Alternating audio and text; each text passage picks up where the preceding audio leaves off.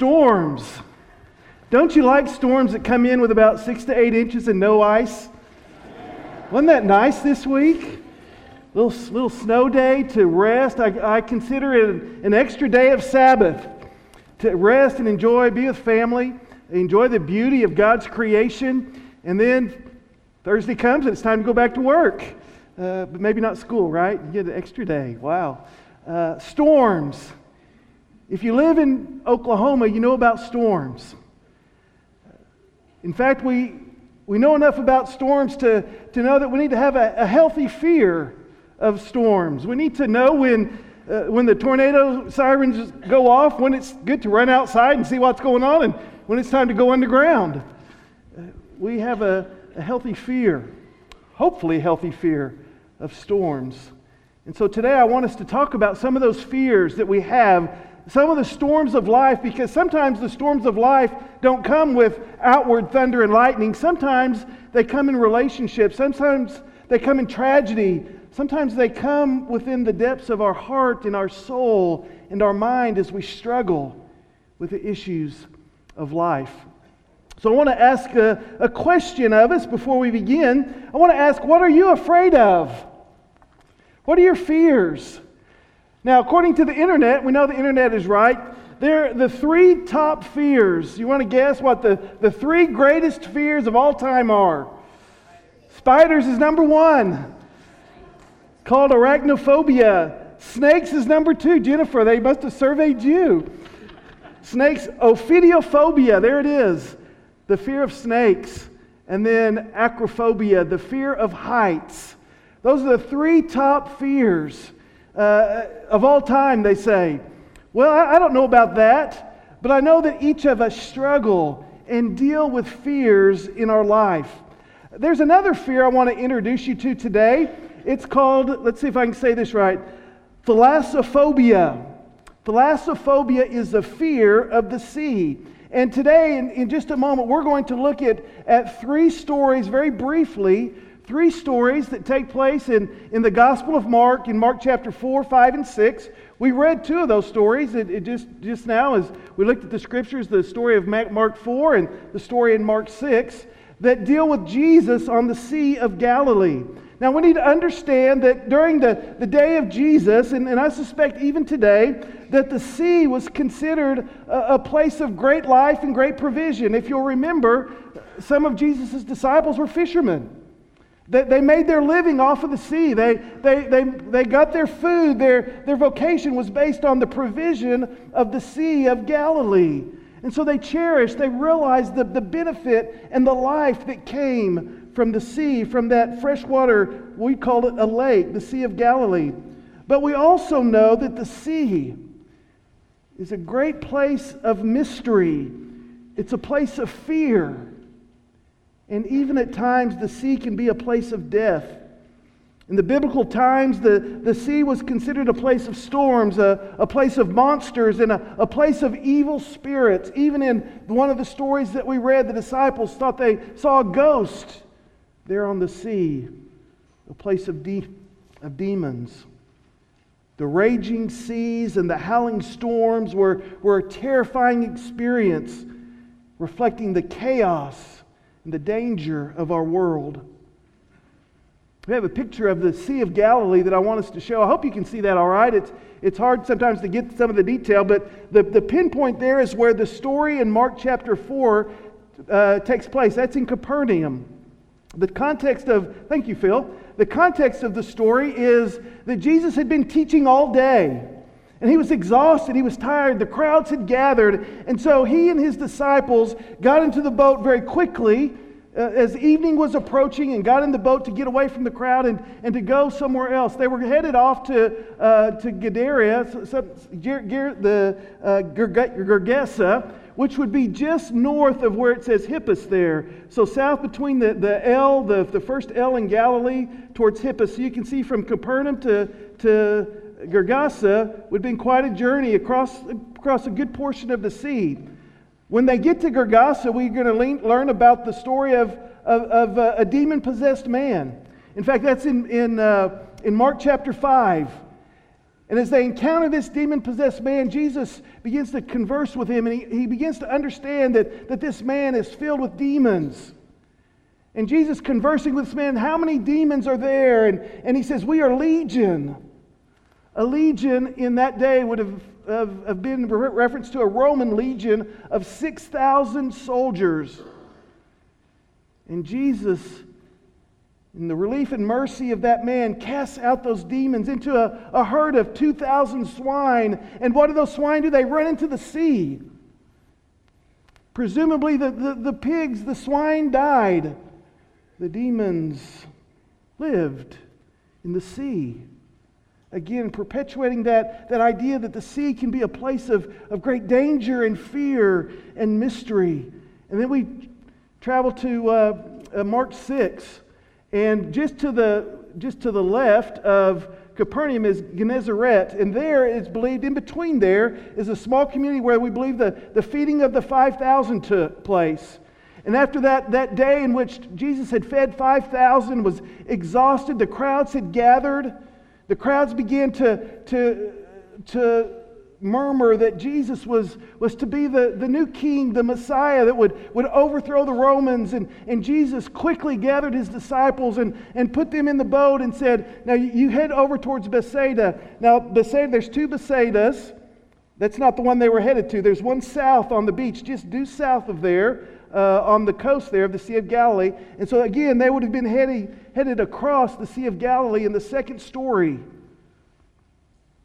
And Jesus, after sending the disciples away, he went to, to kind of disperse the crowd. And the scripture tells us in, in Mark 6 that Jesus then went to pray. He went up a little bit into the hills there, the mountain there, to pray.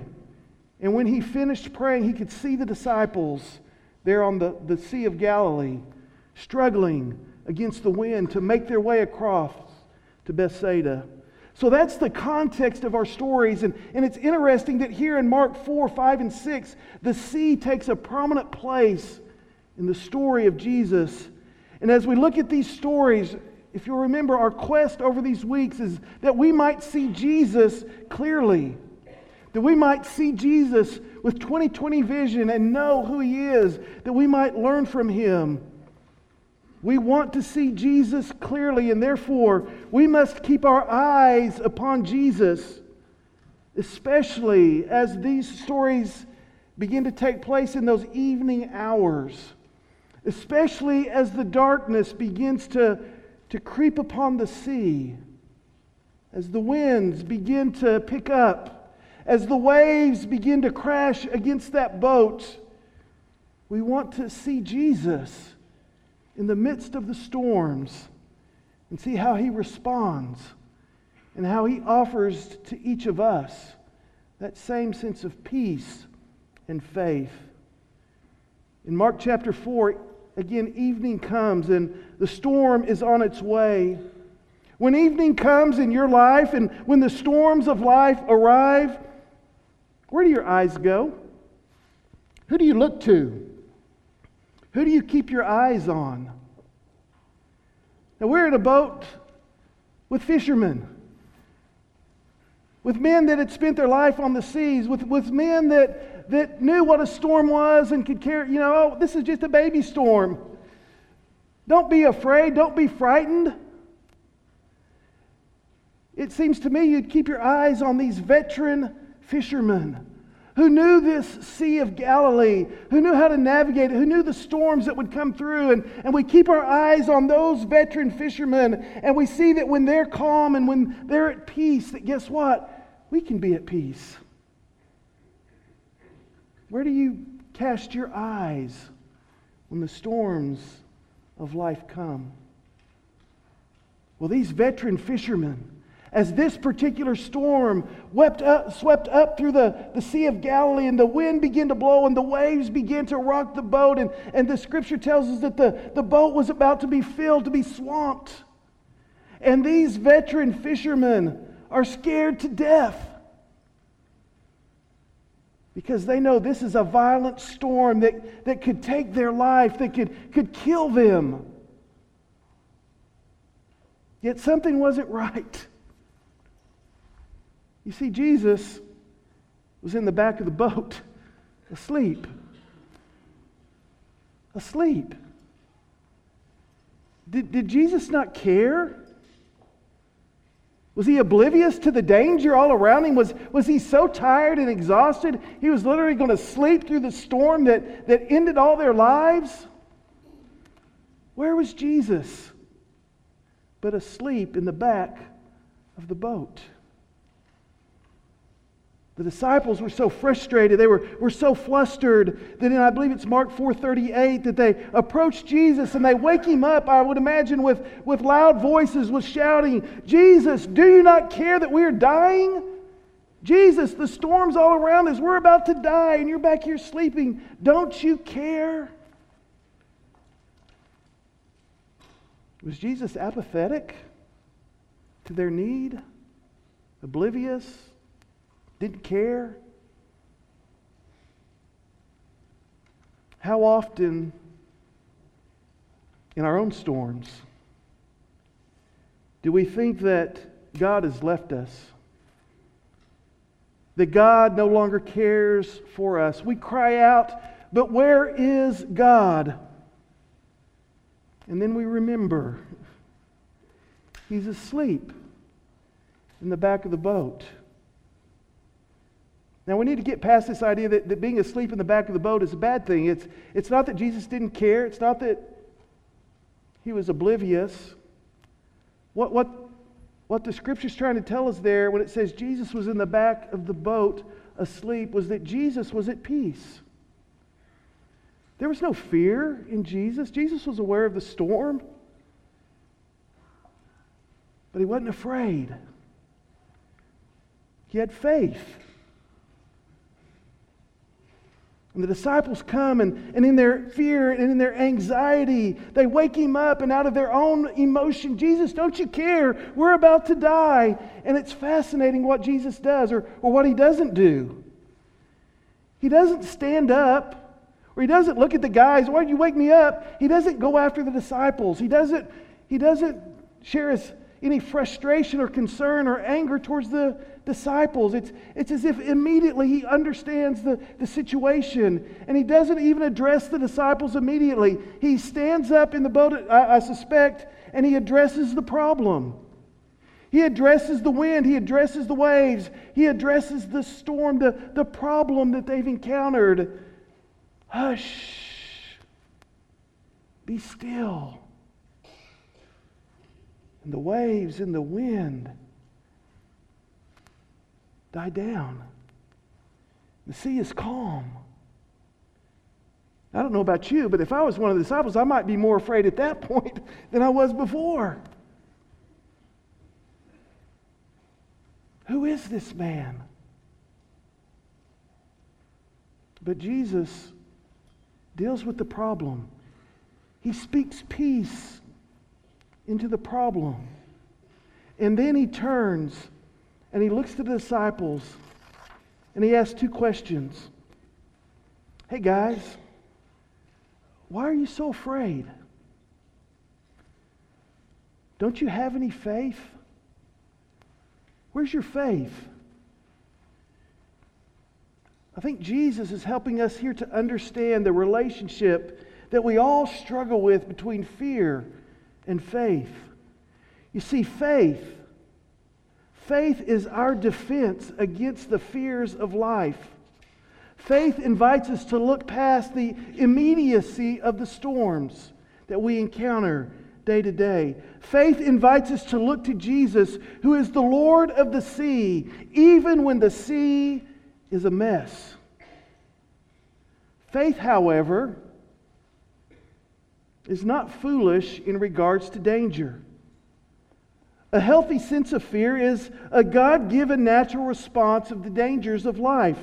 Only the foolish person would disregard one's natural sense of fear. But on the other hand, unhealthy fears and phobias can make a person irrational. They can literally cripple a person. They can turn that person into, a, uh, into a, their life into a life of loneliness, a life of misery, a uh, misery, a life that even becomes unbearable. And we know those. We talked about storms in Oklahoma.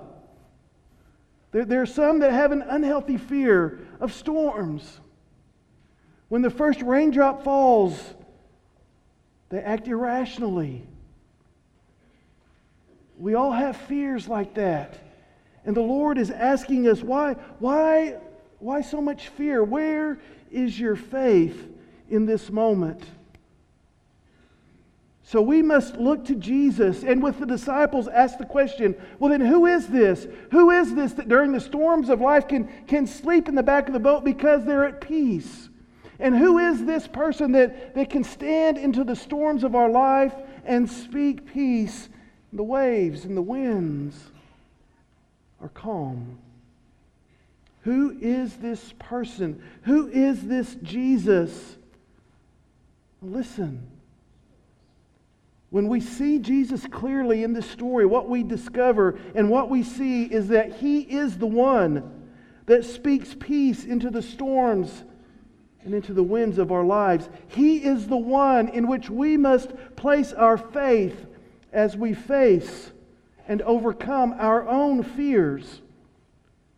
And so now, a few chapters later, in Mark chapter 6, again, the, Jesus has has fed the multitudes that day and has sent the disciples on their way. He's gone up to, to pray, and as evening is falling, again, when do the storms seem to come? They seem to come as night approaches, as the darkness comes, as the winds begin to pick up, as our boat begins to be jostled and tossed in the winds. And as you saw on our map, the disciples were moving from, from west to east. And as the winds would come down out of the mountain, as they were trying to roar, row across the shore, the, that part of the Sea of Galilee, they were fighting a battle they could not win. And, and Jesus saw them struggling, struggling to, to, to make ground against the wind. And it began to get darker and darker. And Jesus saw the disciples in their struggle and their frustration. And in this a beautiful picture, Jesus went out to them. He saw them in their hurt, in their need, in their fear. And he made his way out to where they were. You see, Jesus is the one who comes to us. He comes to us in our own fear, in our own storms.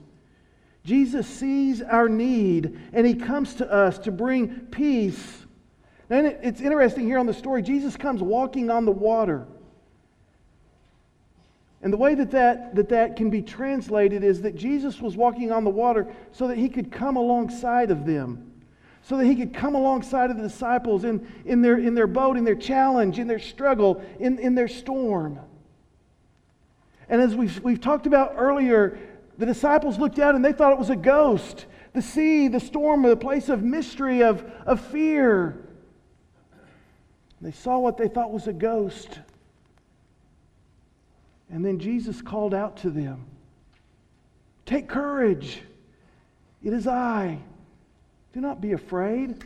Take courage. Have faith. You don't need to be afraid. And the way it translates here it is I. I think it loses something in the translation. Here, here's, here's how it would have said Take courage, I am. Well, well, who's I am? Well, I am is God, right? Take courage. Uh, this isn't a ghost. I am. I am God. I am the Son of God. I am the one who controls the storms of the sea. Don't be afraid. Take courage. I am. Who is Jesus? Jesus is the Son of God. Jesus is the I am.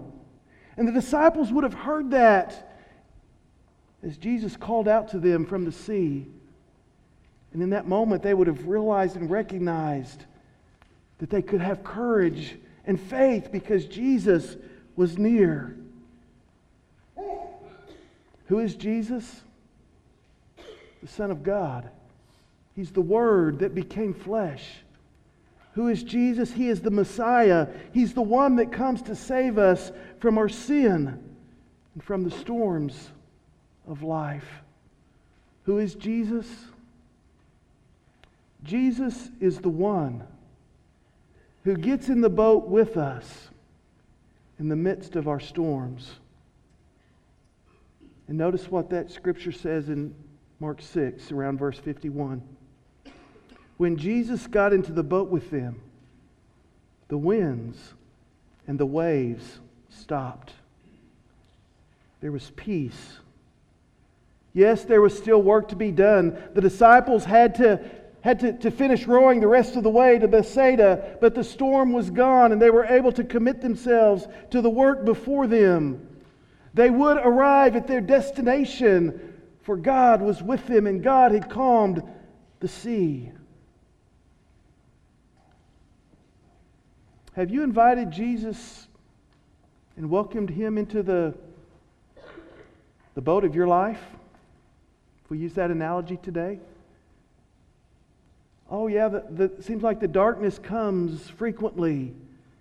And, and when the darkness comes and the winds begin to blow, the waves begin to crash over the, the sides of your boat, and it feels like the, the boat is about to swamp, your life is about to swamp. You can't take any more have you invited Jesus to come be a part of your life, of to be in your boat? Have you noticed that he's in the back of the boat asleep? He's at peace, but, but maybe you need to go and wake him up, so to speak. Say, Jesus, come. Jesus, the storms are great in my life. Have you invited Jesus to be Lord and Savior of your life? Have, have you confessed your sin? Have you, have you received His cleansing forgiveness in your life? Have, have you repented of your sin? That means, have you turned away from your sin? Have you turned away from the way of life that you have created? The way of life built on the, the selfishness and the lust of this world, the pleasures of this world. Have you turned from that? in order to follow after Jesus, in order to embrace his teachings, his way of life, to follow after him in all things? Have you invited and welcomed Jesus into your life so that he might transform your mind? So that you might become this new creation that is promised to those who come after him. You see, in 2020, our prayer is that we would see Jesus with 2020 vision, with clear vision, especially as we experience the storms of life. Now, make no mistake, when, when you come to Jesus, look at the disciples. When you come to Jesus, it doesn't mean that, that you're never going to have a storm again, that the winds are never going to blow again, that, that there's not going to be darkness again, that, that the boat's not going to seem like it's going to fill up and sink again. That's not what we mean. But what we mean when we see Jesus clearly in the storms of life is that, that He is with us. And in His presence, He brings peace and comfort. So we must learn to keep our eyes on Jesus because He is with us. He cares for us. He offers to us peace in the storms of life. He takes the initiative to come to us in those storms, and He has the power to calm the seas of our lives. His presence strengthens our faith as He gets in the boat with us and allows us to cross the sea, allows us to arrive at the destination that we are called to in spite of the storms we encounter.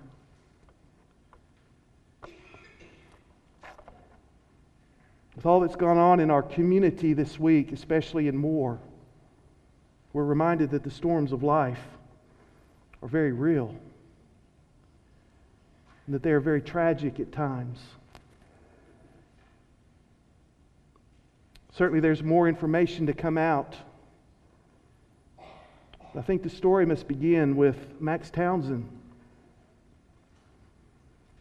who lost his 28 year old son last Sunday night. As we've learned in the media, he, he certainly has a record of, of intoxication, DUI. But I believe, and I've come to believe, that one of the greatest fears in life is the fear of losing a child. No matter how old that child is. I'll never forget, I sat with my 90 plus year old grandmother who was mourning and weeping over the death of her 65 plus year old daughter. And I'm thinking, wow, my aunt's pretty old. I don't think that today, but back, back at the time I did. And my grandmother goes, it, It's not supposed to be this way. Moms are not supposed to bury their daughters. And here's a father last week that lost his son. And it appears that to deal with the pain and the hurt of that moment that he turned to alcohol. He turned to that in a way that might numb him, that might help him in his own mind to deal with that pain and that hurt, to hide from it, to run from the storm that he was experiencing. And we all know what happened the next day because of those decisions in an unspeakable tragedy, a horrific event that happened that will, will scar those who survive that for the rest of our lives, will impress us for the rest of our lives. He ran into a crowd of Moore students, track students, out running, jogging, enjoying life as youth. And in the midst of that moment, experience the tragedy, the storm of death, of injury, of hurt. Where was Jesus? Does he not care? Jesus asleep in the sense of being unaware of what's going on in life? Or maybe, maybe if we have eyes to see, we can see that Jesus was with us. Jesus was with those students, He's with their families. He, he's in the boat. And He is speaking words of comfort, of peace, of hope, of life. You see, Jesus has overcome the storm of death.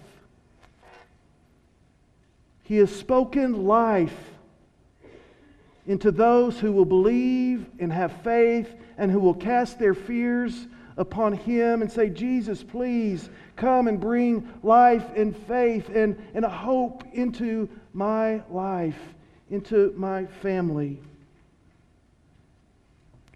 And for all those who will believe, for all those who invite Christ into their boat, Jesus offers that place of peace and of healing. And hear his words cry out around you Hush. Hush to the storms, hush to the winds, hush to the waves. Hush. Be still, be quiet. Shut your mouth. Because I am here. You See, Jesus calls us to faith, not to fear. William Barclay writes this It is the simple fact of life, a fact which has been proved by countless thousands of men and women in every generation, that when Christ is there, when Christ is there, the storm becomes a calm, the tumult becomes a peace, the undoable becomes doable, the unbearable becomes bearable, and men and women pass the breaking point and they do not break. To walk with Jesus Christ is for us also the conquest of the storm, of the storms that we encounter. So, church, let us see Jesus on the sea. And when we see him on the sea, let us understand that this is our call to faith and not to fear. Let's pray.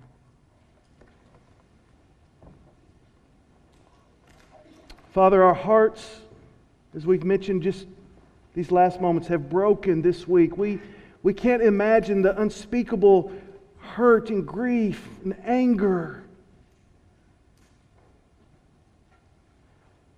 that many of these families and friends are experiencing. The storms of their life must seem so unbearable in this moment. But we know that you are the one that speaks peace and quiet. And Lord, we pray that for this community that's just north of us that seems to experience so much and so many storms. Lord, we pray peace.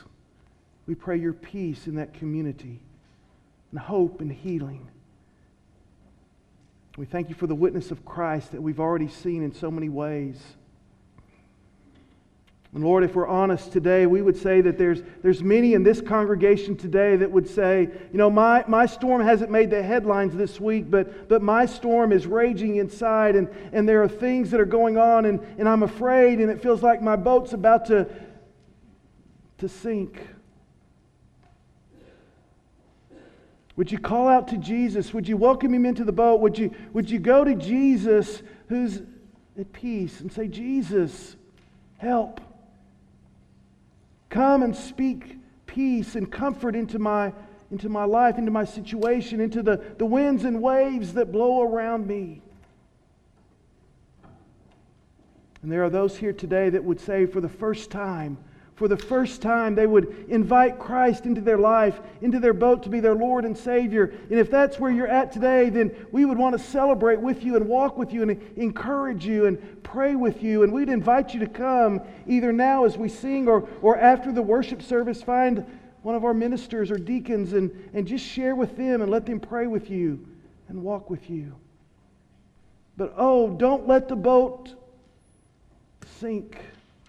Don't let your life sink away in despair. Call out to Jesus so that you too can sing as we've already done today. It is well with my soul. It is well.